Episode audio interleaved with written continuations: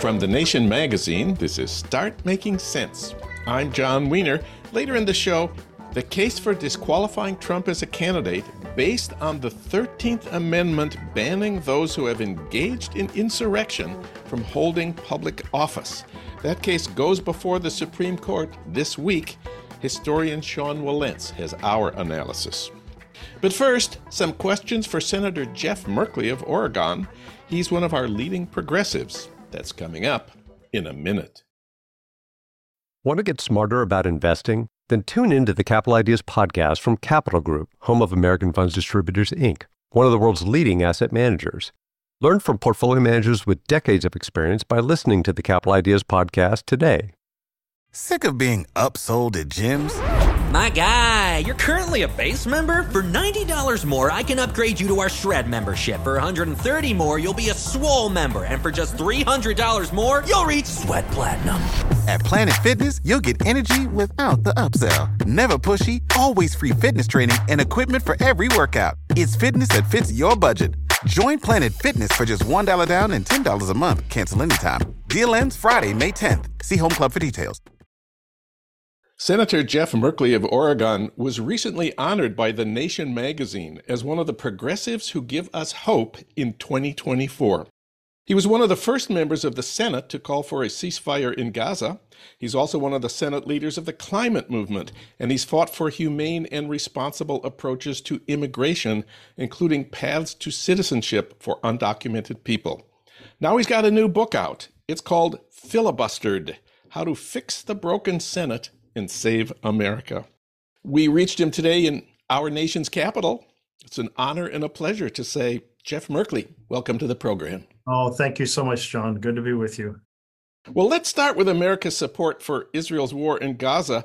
Two weeks ago, the Senate voted against a measure introduced by Bernie Sanders that would have made military aid to Israel conditional on whether the Israeli government is violating human rights in its war in Gaza. The vote was 72 against, 11 in favor. You were one of the 11. First of all, was this a proposal to cut funding for Israel's war in Gaza? Actually, all this measure did was was require a report within 30 days on the humanitarian circumstances as impacted by the war. I think the argument for fully understanding the impact of what's going on in Gaza is extremely important. Uh, it's really a, a, moral responsibility for us as Israel's premier partner, as a top provider of financial aid and top provider of military assistance, uh, to understand exactly uh, what we are tied into. And particularly as we resupplied uh, weapons to Israel in the middle of the, the conflict and did so, the administration did so, bypassing Congress. The circumstances that we now see in, in Gaza, the result of deliberate choices by the Netanyahu government to allow only a trickle of, of aid. So hunger has progressed to where 90% of the population gets less than a meal per day. A huge amount of water contamination. A lot of the population does not have clean water, which is a precursor to, to disease, illness, so forth. Uh, you have um, tremendous number of um, injuries from the bombing, of course, tremendous number of deaths, some more than 26,000, more than 18,000 women and children, two to three times that many in terms of serious injuries.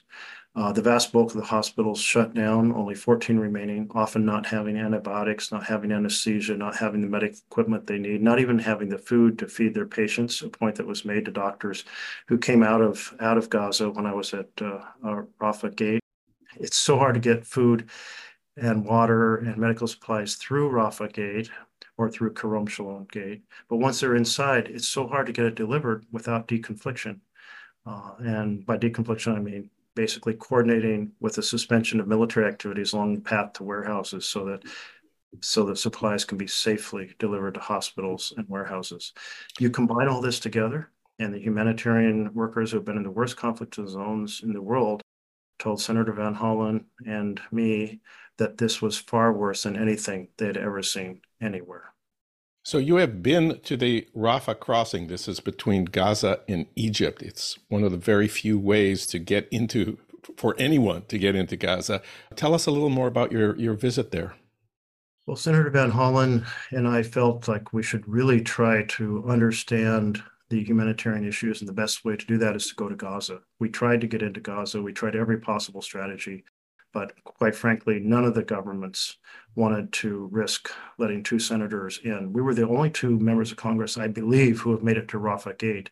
At Rafah Gate, you can talk to the people who are coming out of Gaza through the gate. You can talk to the truck drivers waiting to get in. You can talk to all the humanitarian aid workers who are seasoned professionals about what's going on inside. So it was a powerful insight. And what came out of that was an understanding of the many, many barriers that Israel has set up to efficient delivery of aid. Truck drivers who have to stay with their truck for a week from the time they pick up a load, get it inspected, and get permission to, to enter into Gaza. And then great difficulty transferring to Palestinian trucks. They don't want their own trucks damaged. Palestinian trucks, Palestinian drivers who know the area. Those drivers having enormous difficulty uh, figuring out how they can safely deliver aid the result is that even though there have been some modest improvements like opening Kerem Shalom, the number of trucks stayed way too low to provide the basic necessities. Uh, so that is the big message uh, that uh, it is a it is a clear strategy, both in terms of a convoluted inspection process and a failure in deconfliction to make it very hard to deliver aid you called for a ceasefire back in mid November. You were only the second senator to do that. Dick Durbin of Illinois was the first. Even now, in February, only five senators have called for a ceasefire. The five, just note, include Elizabeth Warren, do not include Bernie Sanders. Is there any prospects for more support in the Senate for a ceasefire? You know, the call for a cessation of hostilities has come with many different words. Some have used the term humanitarian pause, some have called for cessation of hostilities, some have called for a ceasefire with conditions. Uh, and in, in, indeed, no ceasefire would be sustainable if there's not a release of, of, of hostages, if there's not a transition in terms of uh, Hamas controlling uh, Gaza. So the the reason I wanted to use the term ceasefire was because of the horrific damage to civilians. The US, time and time and time again, called on the Netanyahu government to use a much more targeted uh, approach. You know, the US went through this in Fallujah. We use an untargeted approach and then stopped and said, no, this is not okay. The amount of damage that's being done to civilians, and then spent months working out a much more targeted strategy uh, in that war. But despite uh, the president, President Biden, and the Secretary of State, Blinken, and Secretary of Defense Austin, and many other members of the, the Biden team really weighing in, Israel has said, no, we're going to continue this strategy with its massive uh, civilian casualties, massive hunger, massive potential for disease because that's what we want to do. So they've just basically given the stiff arm uh, to the Biden administration. It's why I'm now calling on the Biden administration to launch Operation Gaza Rescue. That is direct provision of aid to the hospitals, the 14 remaining hospitals, direct provision of food and water at various points along the 40 mile coastline, because we are tied into this catastrophic humanitarian collapse in Gaza. And we all have a responsibility to say, we tried to solve it through guiding and encouraging, urging Israel to change its strategy. That has failed. That has failed, and we are going to directly intervene now and supply massive quantities using our military assets for sea to shore delivery. Young people, of course, have been the people in the streets demanding a ceasefire. And uh, in the past, young people have been a crucial part of democratic victories, going back to uh, Obama.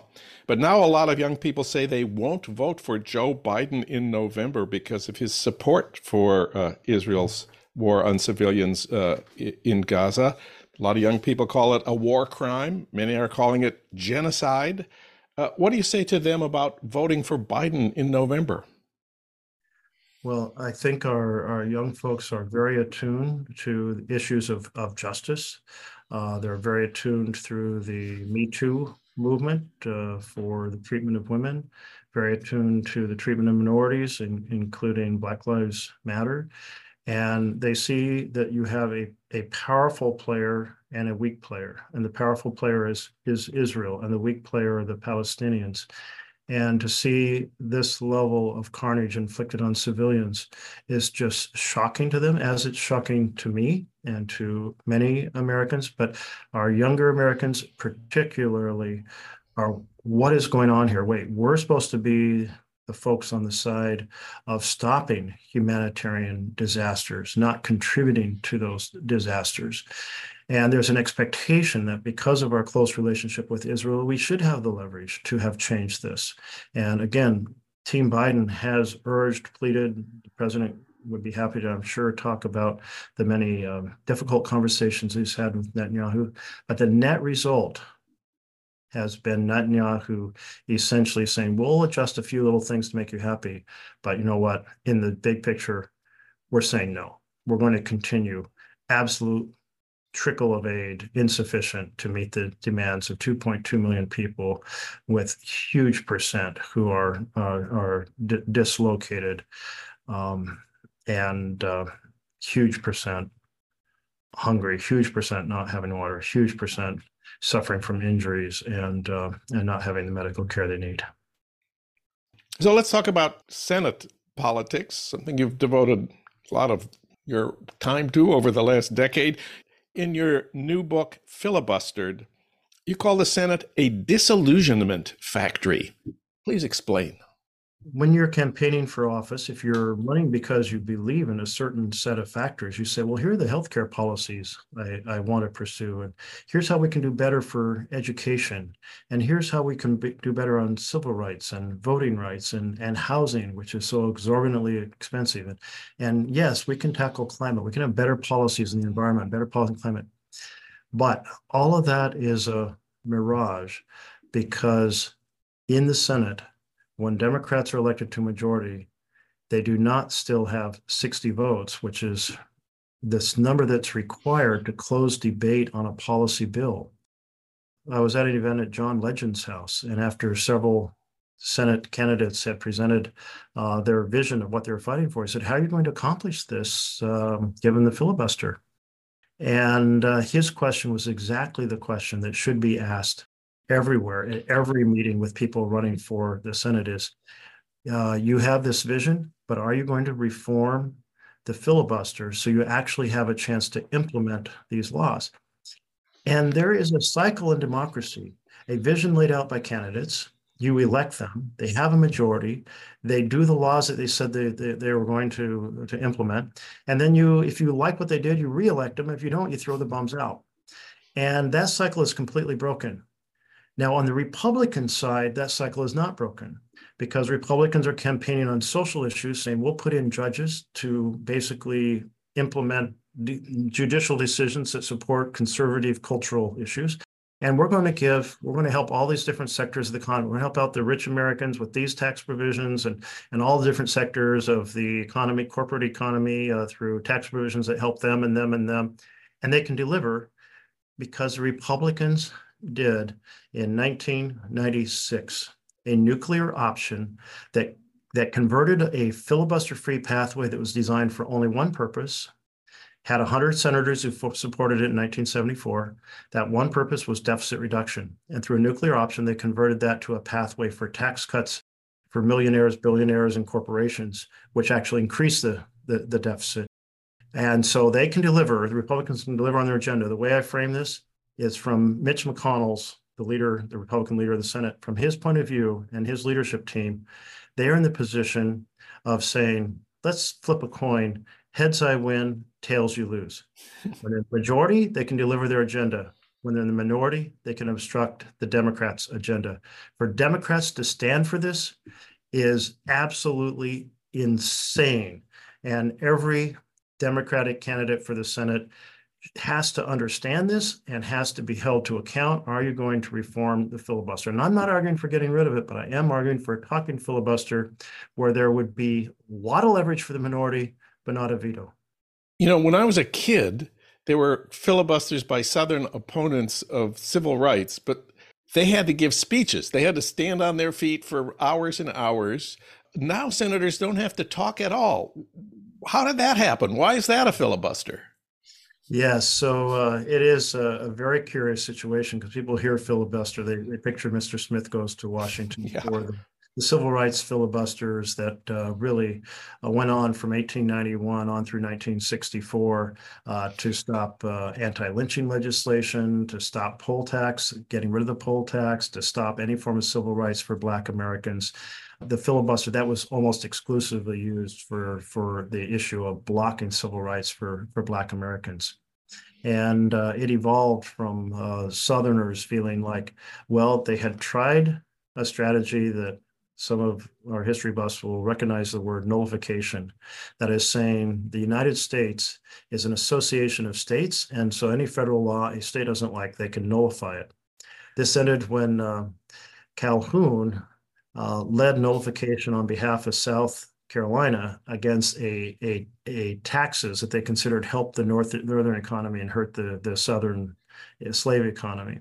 And Andrew Jackson interestingly, because he had 100 slaves, he came from a slave state, uh, said, no way, that's not the vision of America, and essentially declared war on South Carolina, and South Carolina relented. So without nullification, how was Calhoun and others going to stop civil rights legislation? Well, they would they would talk it to death, and and but they had to hold the floor, or the question would be recalled.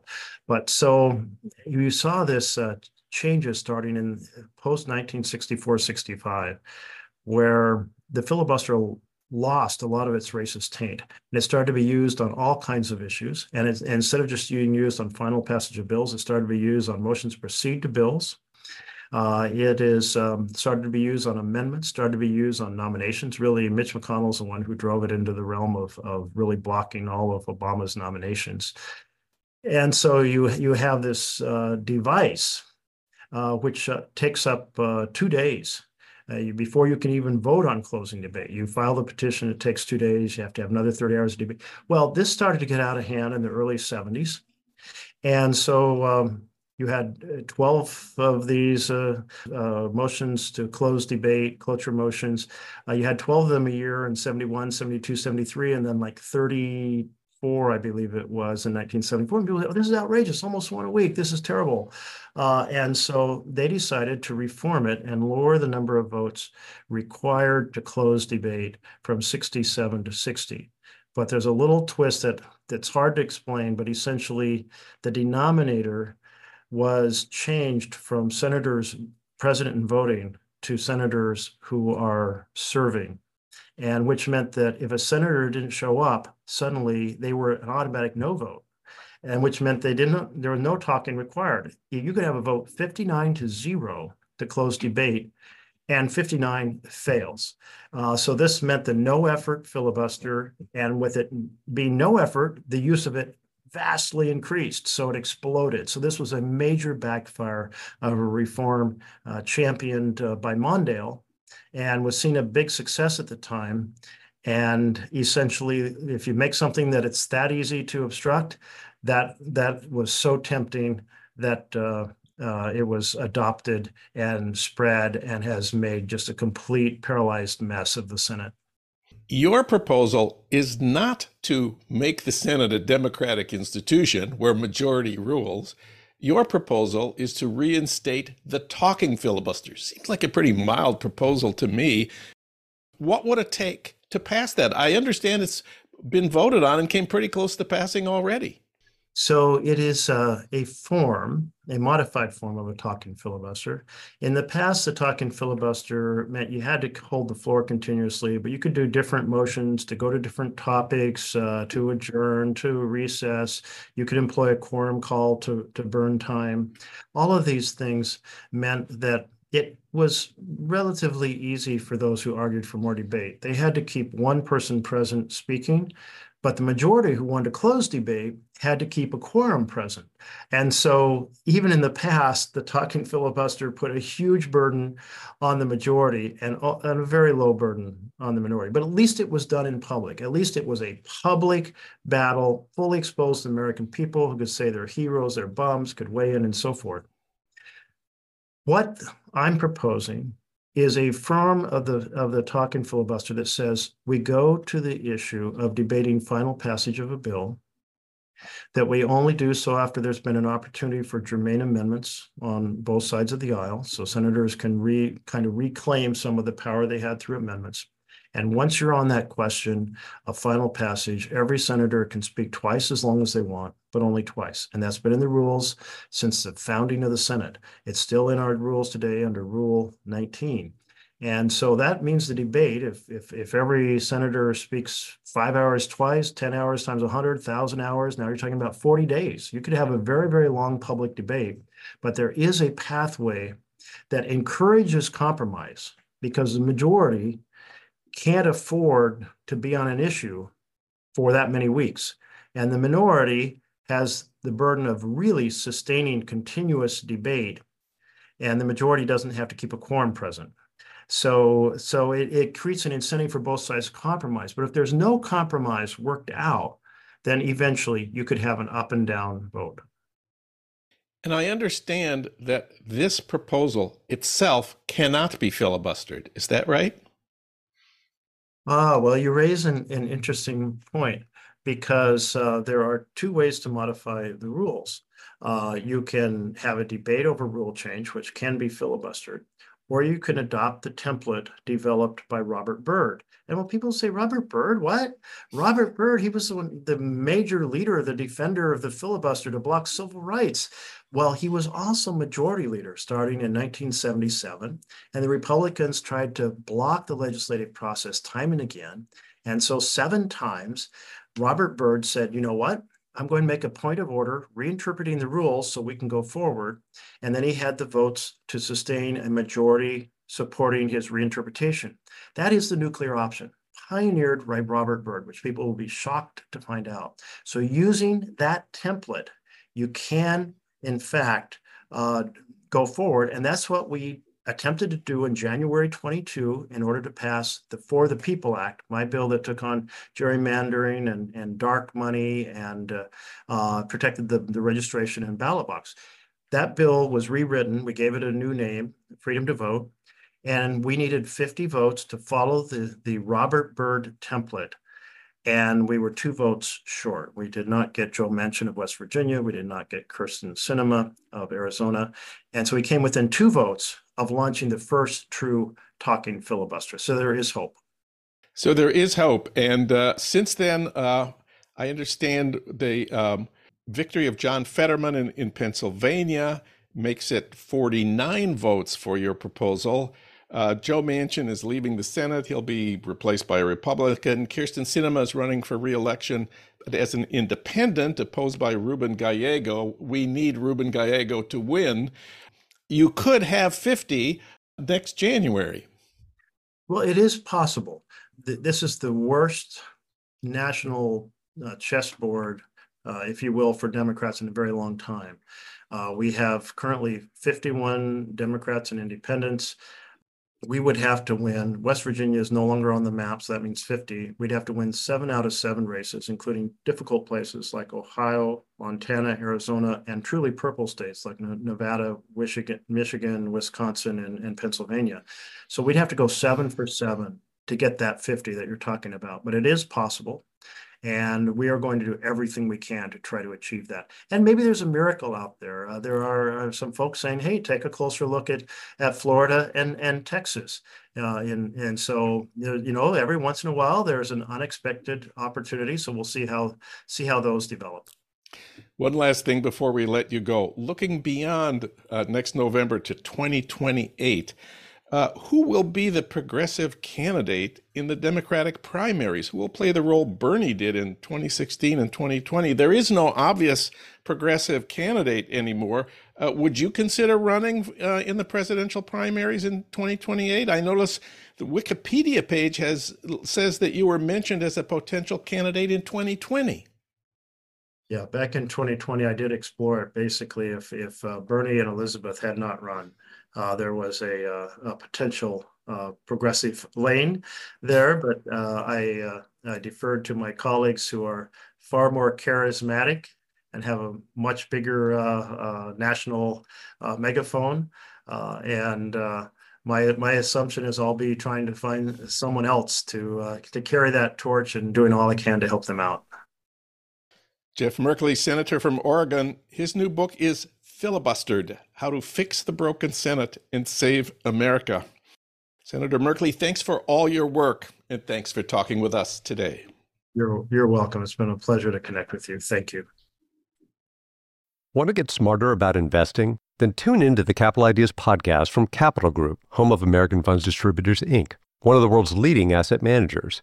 Learn from portfolio managers with decades of experience by listening to the Capital Ideas podcast today. What's the easiest choice you can make? Window instead of middle seat? Picking a vendor who sends a great gift basket? Outsourcing business tasks you hate? What about selling with Shopify?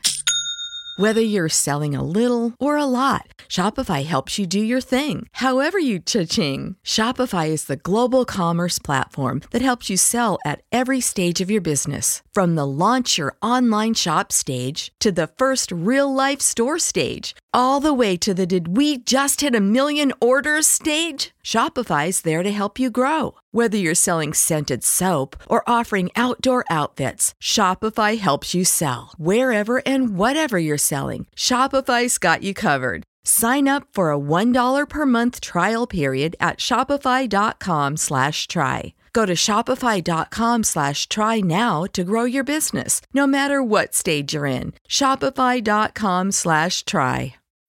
When you need mealtime inspiration, it's worth shopping Kroger, where you'll find over 30,000 mouthwatering choices that excite your inner foodie. And no matter what tasty choice you make, you'll enjoy our everyday low prices, plus extra ways to save, like digital coupons worth over $600 each week. You can also save up to $1 off per gallon at the pump with fuel points. More savings and more inspiring flavors make shopping Kroger worth it every time. Kroger, fresh for everyone. Fuel restrictions apply.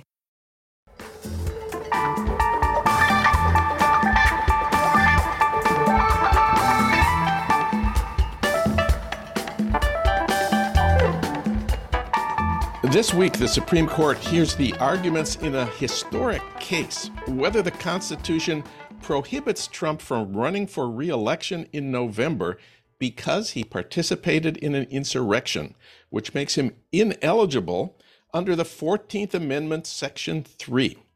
For comment, we turn to Sean Wilentz. He teaches history at Princeton. His latest book is No Property in Man Slavery and Anti Slavery at the Nation's Founding. We talked about it here.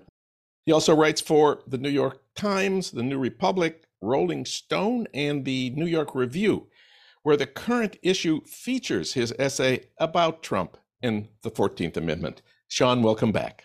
Great to be here, Jon. Well, the 14th Amendment, Section 3, says that those who had taken an oath to support the Constitution of the United States are barred from holding office if they, quote, engaged in insurrection or rebellion, close quote. Mm-hmm. Nobody really paid any attention to that clause until uh, historian Eric Foner pointed out in the Washington Post just after the January 6th insurrection that it prohibits Trump from running again. Several states took up that idea, including Colorado, where the decision to ban Trump from the primary ballot was approved by the state Supreme Court. Trump appealed that to the Supreme Court in Washington, which is hearing arguments about it this week. I want to start with the significance of this case right now. It focuses on Trump, but the issue is bigger than Trump. Absolutely. I mean, the issue is as old as the Civil War and Reconstruction and the meaning of the Civil War. Uh, what those amendments were about. The 13th, 14th, and 15th Amendments. They've been described as trying to, I don't know, mollify the South or, or help the bind up the nation's wounds. That was not the case. It was trying to consolidate and formalize a social revolution, which was the abolition of slavery. And part of that was to make sure that implacable Confederates who were doing their best to try to undo the abolition of slavery, come as close as they could to reinstalling slavery, to make sure that they would never have a chance to be involved in, in, government again, to exclude them. If they had taken an oath already to support the Constitution of the United States, in that case, if they then join the, the, the, the insurrection, the rebellion, uh, then they can never hold office again. That was the point, was to protect American democracy from things that electoral, that you know, mere electoral politics can't protect it from. You know, these people could get elected, they could have done all sorts of terrible things, if you have engaged in an insurrection once, there is no reason to believe that you won't do it again. That's what the framers of the 14th Amendment understood. That's what they said, and that's why they passed this particular part of the amendment. Well, I'd like to go through the arguments Trump and his defenders have made about why the 14th Amendment, Section 3, does not apply to him. That's the subject of your new article in the New York Review. Uh, some of the arguments seem pretty ridiculous. Trump's lawyers argue that he should not be kept off the ballot because the amendment bars people from holding specific offices, not from running for them or from being elected to them. Nevertheless, Ted Cruz and 178 other MAGA members of Congress argue in an amicus brief that, quote, a candidate may be elected president even if he is not qualified to hold the office, close quote. Wonder if you have any comment on that. My view is that these guys, in splitting hairs, the way they have done, they've managed to cut off Trump's head. Because this is absurd. They're they're seizing on what language they can in the amendment and the wording of the amendment. None of it makes any difference. The fact is, if you've done actually what the court tries to do, an originalist reading of the language of where it came from, in every single case, it makes it absolutely clear that the Fourth Amendment was drafted, was was uh, framed and ratified in order to prevent someone like Donald Trump ever being, you know, in office again. That is absolutely clear. They were looking to the future. They weren't simply talking about the Civil War. They weren't what they called the Great Rebellion. They weren't simply talking about that. They were talking about all for all eternity under the Constitution of the United States. If you're an insurrectionist, you cannot hold office. Very, very clear. You know, the, the most significant argument made by Trump's defenders is that what happened on January 6th was not an insurrection. It was it was something less than that, like, I don't know, a violent protest. But what is an insurrection? The question of what is an insurrection is one that there's a history behind. Yes, and as I said, uh, as I wrote in the piece, a very distinguished, very able um, legal historian named Mark Graber at the University of Maryland has actually done the originalist work for them. I mean, has has gone back and tried to figure out. He's gone back as far as Edward III in order to establish what an insurrection meant to the framers of the Fourteenth Amendment. And there is a long history to it, but there's a more immediate history to it. And in particular, looking at um, decisions that John Marshall made, lots of things he came up with a four ply, you know, um, there are four things that constitute what an insurrection is. And you'll have it in front of you, Jon. Number one, an assemblage of people. Number two, engaged in resisting a federal law. Three, using force or the threat of force with intimidating numbers. Four, with a public purpose, an object of great public concern and no, and that fourth is really the thing that makes it so so powerful. I mean, there are a lot of you know demonstrations and stuff that you can talk about that would have the first three, right? They're trying to obstruct the government, but having a large public purpose, which goes to what Trump tried to do, which was to you know basically overturn a presidential election, or at least to to inhibit the um, to, to prevent the counting of the electoral college votes in um, coming out of the 2020 election. That's a great public purpose. So the events of January 6th, but not just January 6th, everything leading up to January 6th, fit those four to a T. You know, once again, originalism actually works to Trump's disadvantage. And if the court is going to go by its own theories of American jurisprudence, it has no alternative but to disqualify Donald Trump. Who was it who said that January 6th was, quote, was a violent insurrection for the purpose of trying to prevent the peaceful transfer of power after a legitimately certified election, close quote. Was that Bernie Sanders? Yeah. no, no, no. It was none other than Senator Mitch McConnell of Kentucky. Now, one of the points I'm trying to make through all of this is that the Republican Party no longer exists. As you know, Jon, as an historian, parties come and parties go in American history. There's nothing sacrosanct about political parties. We had a Federalist Party, it died. We had a Whig Party, it died. Well, we had a Republican Party, and it's dead. It's been dead since at least 2016, although maybe it took until a little bit later to get the uh, the obituaries written. But the fact is that it is now the Trump Party, the MAGA Party, whatever you want to call it. There is no Republican Party um, that Trump's trying to get the nomination for. Trump is the party. And it's, it's been that way for some time. And you can see it perfectly with Mitch McConnell. You quoted him absolutely right in the aftermath of the um, of, uh, of the insurrection. He called it an insurrection. He said it very, very plainly, very clearly. Well, you also made reference to the, the, the MAGA the MAGA congressman suit that Ted Cruz worked up. Mitch McConnell signed that amicus brief which denies that, that Donald Trump was involved in an insurrection. So the kowtowing to Trump is beyond kowtowing. They are now MAGA. They are now MAGA MAGA party members. So the illusion that there is a, a, a Republican Party anymore means that all the trappings that we're following up in this election year, you know, the idea that there was a, an Iowa primary, there wasn't an Iowa. There was it was just you know it was a diversion, chance for Trump to make a few more speeches, get some more money, more grift. There's nothing like a competition here. Trump is the party. And if we understand that, then we understand what the election's about. After the argument that it wasn't an insurrection, the lawyers have a second argument. Even if January 6th was an insurrection, Trump wasn't part of it. His own brief says, quote, Trump never participated in or directed any of the illegal conduct that occurred at the Capitol on January 6th. The speech that he gave to the insurrectionists before they marched to the Capitol didn't explicitly encourage insurrection. Uh, the, his brief says, quote, telling supporters to metaphorically fight like hell for their beliefs is not insurrection. In fact, it's protected by the First Amendment. Trump has a First Amendment right to argue uh, that voter fraud was the basis of Biden's victory. What do you say to that? What I want to say to that was First of all, that Donald Trump had been tweeting people to come to Washington where it would be wild, as he put it. Trump was in perfect, perfectly aware of what was going on and what was being plotted on January 6th, and he helped plot it.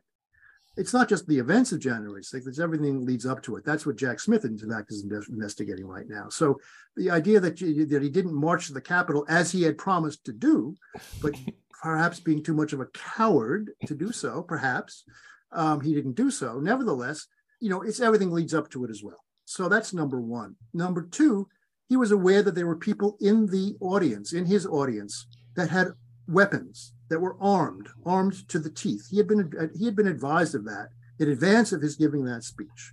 When you tell a group of armed supporters to go to the Capitol and fight like hell, you are inciting an insurrection.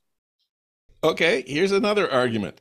If the government thinks Trump is guilty of insurrection, he should be put on trial before a jury of his peers and given the right to defend himself. And indeed, that's the Jack Smith trial will decide that issue, and the Supreme Court should wait for that verdict before taking up the argument about disqualifying him as a candidate. Actually, the Jack Smith, he actually uh, actually hasn't charged Trump with insurrection. So the trial will, there's no, you're not going to wait for it. But that, it's all irrelevant anyway, because the fact is a, a, conviction for insurrection is not necessary for disqualification under the 14th Amendment. I mean, they are very, very clear about that. Indeed, there has been already somebody disqualified from office, thrown out of office because of participation in January 6th and that's a county commissioner in New Mexico named Griffin, who was actually the guy who founded Cowboys for Trump, if I'm not mistaken. okay. Who was a county commissioner who, and, and, a court just threw him out on the on the basis of Section Three of the Fourteenth Amendment.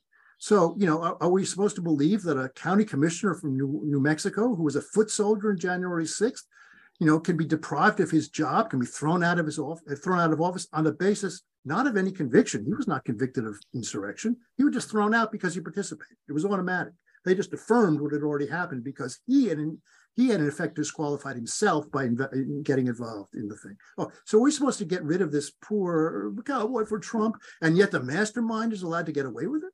the guy who was behind the whole thing, please give me a break. This is this is a totally false argument. Immediately after the Civil War, there were several disqualifications. None of those people was either convicted of a crime, nor was it um, anything that Congress got involved in. This is about disqualification from office. This is not about punishment for a crime. This is a very, very different thing. So, conviction of a crime has nothing to do with it. The New York Times Supreme Court reporter Adam Liptak says the primary argument of Trump's own lawyers was that Section 3 does not apply to Trump because, quote, the president is not an officer of the United States, as that term is used in the Constitution. This is the primary argument. I know, it's sad, it? It's pathetic. Look, they have no choice here. You know, if you have to seize upon the fact that the man who was ascended to the office of the presidency of the United States, that he is not an officer after he swore an oath to become an officer, is really pretty lame. It's true that the language of the 40th Amendment leaves the president out. And there were some people at the time um, in the Senate, actually, if you want to get originalist about it, in the Senate, Reverdy Johnson, who was a senator at the time, who had been attorney general earlier, no big deal. He questioned, he raised the issues. I, I'm not sure that this covers the president and the vice president. And he was answered quite directly yes, it covers the president and the vice president. It was explained to him on the floor of the Senate why that was the case. And Reverdy Johnson then said, Well, you know what? You're right. I'm sorry. I got it wrong. It's very clear that the framers were of the amendment were, were purposely including the president and the vice president as officers of the United States, or it's officers under the United States in the wording. So they're saying he maybe he's an officer of the United States, but not under the United. This is it, it's it's incredible. I mean, this is this is the kind of shyster lawyering that we're used to, you know, seeing on, you know, really bad TV shows. Um, you know, I mean, Joe Pesci does a better job than these guys are doing. So that's a movie I know, but still, it's ridiculous. But but look, ridiculous lawyering can get you a lot of can get you far with the Supreme Court, um, as we saw in 2000. Um, you know, ridiculous. So we all know this court has a Republican appointed majority they seem unlikely to rule Trump off the ballot, and they will search for some way of doing that. Uh, what do you think about that? Probably likely. I, I don't doubt it. Um, you know, um, the Supreme Court in 2000 already disgraced itself with Bush v. Gore, maybe the worst decision since the Dred Scott decision. They could do that again. Uh, but I wouldn't have written the piece if I hadn't thought that there wasn't a possibility for um, the um, some of the members, some of the conservative majority, to see their own place in history and to understand that you know if, if they were to try to find that sneaky, corrupt way out, um, that they're going to look very, very bad. And I think some of the conservative justices, not all of them, I don't think that Alito and Thomas give a hoot, but um, but the others do. They might, they could. Um, I've seen I've seen evidence that they could, and if not, well, then there's another possibility, which is that we will have given you know, Justices Sotomayor and Jackson and Kagan, the um, materials for a really powerful dissent. And as you know in history, Jon, I mean, sometimes dissents outlast the actual bad decisions. Um, and, and I think, look, what did Dred Scott do? Dred Scott elected Abraham Lincoln president for all intents and purposes. Bad decisions don't necessarily, the, the, the narrow political thing does not necessarily play well politically. And if this is shown to be, as I hope people will see, as corrupt a decision as that would be, well, then all to the good. Finally, there's an argument that's not really a constitutional one, but a, a political one. It would be better for American democracy if the voters rejected Trump than if the court prevented them from doing that. Voters should be given the opportunity and the responsibility of affirming the vitality of democratic elections as a way of defending the democratic process. Jonathan Chait, who's a writer for New York Magazine, said that to disqualify Trump, quote, would be seen forever by tens of millions of Americans as a negation of democracy, close quote. So let the people decide. That's like saying that we would have alienated tens of millions of Confederates if we had not gone through with uh, the abolition of slavery, so we should not alienate them. This is crazy this and actually Jon this is the most dangerous argument of all. It's it's the argument that goes to the core of what american democracy is. People are saying that to disqualify trump would negate democracy right? Not giving the people the chance. The fact is donald trump has already tried to negate american democracy and he came perilously close to doing so. And that was why the 14th Amendment was there, is that people who engage in these things should not be allowed to run for office again, should not be able to hold office again. So the people who are saying this are claiming that the enforcement of the absolute clear letter and spirit of the Constitution of the United States is a greater threat to democracy than the candidacy of Donald Trump. To argue this way is not only being misguided, it's a fundamental misunderstanding of what American democracy is about. We have a constitution. The constitution lays out what the effect the rules are. The Constitution, in the aftermath of the revolution of the Civil War, the revolution of the abolition of slavery, understood that there were threats to democracy right? Uh, that that that had to be that that required a constitutional solution, constitutional remedy. Democracy could be undone, and electoral politics cannot protect it. It required a constitutional um, remedy, and that's what the Fourteenth Amendment, Section Three, is.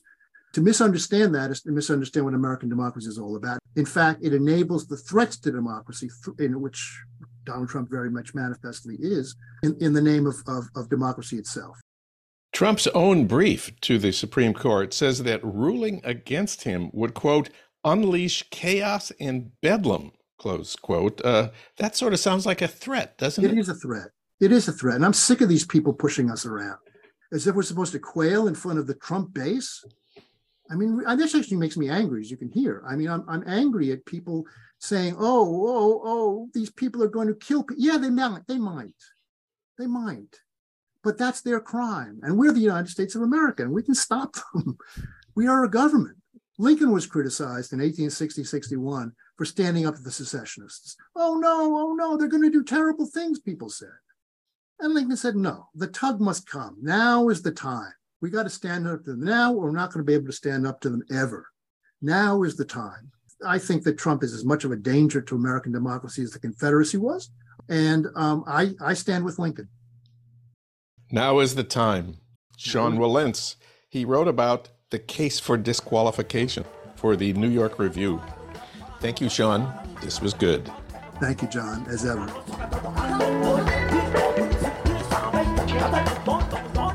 Start Making Sense, a podcast from The Nation magazine, is co produced by the LA Review of Books and recorded in Los Angeles at our Blythe Avenue studios.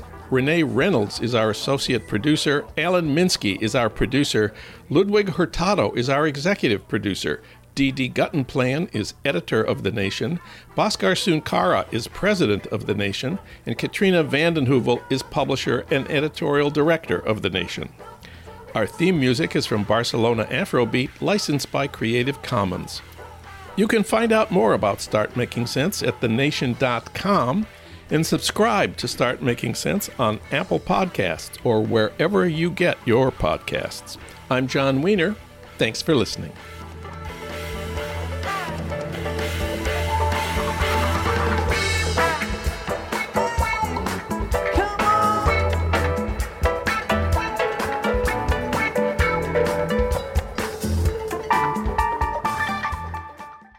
Want to get smarter about investing? Then tune into the Capital Ideas podcast from Capital Group, home of American Funds Distributors, Inc., one of the world's leading asset managers.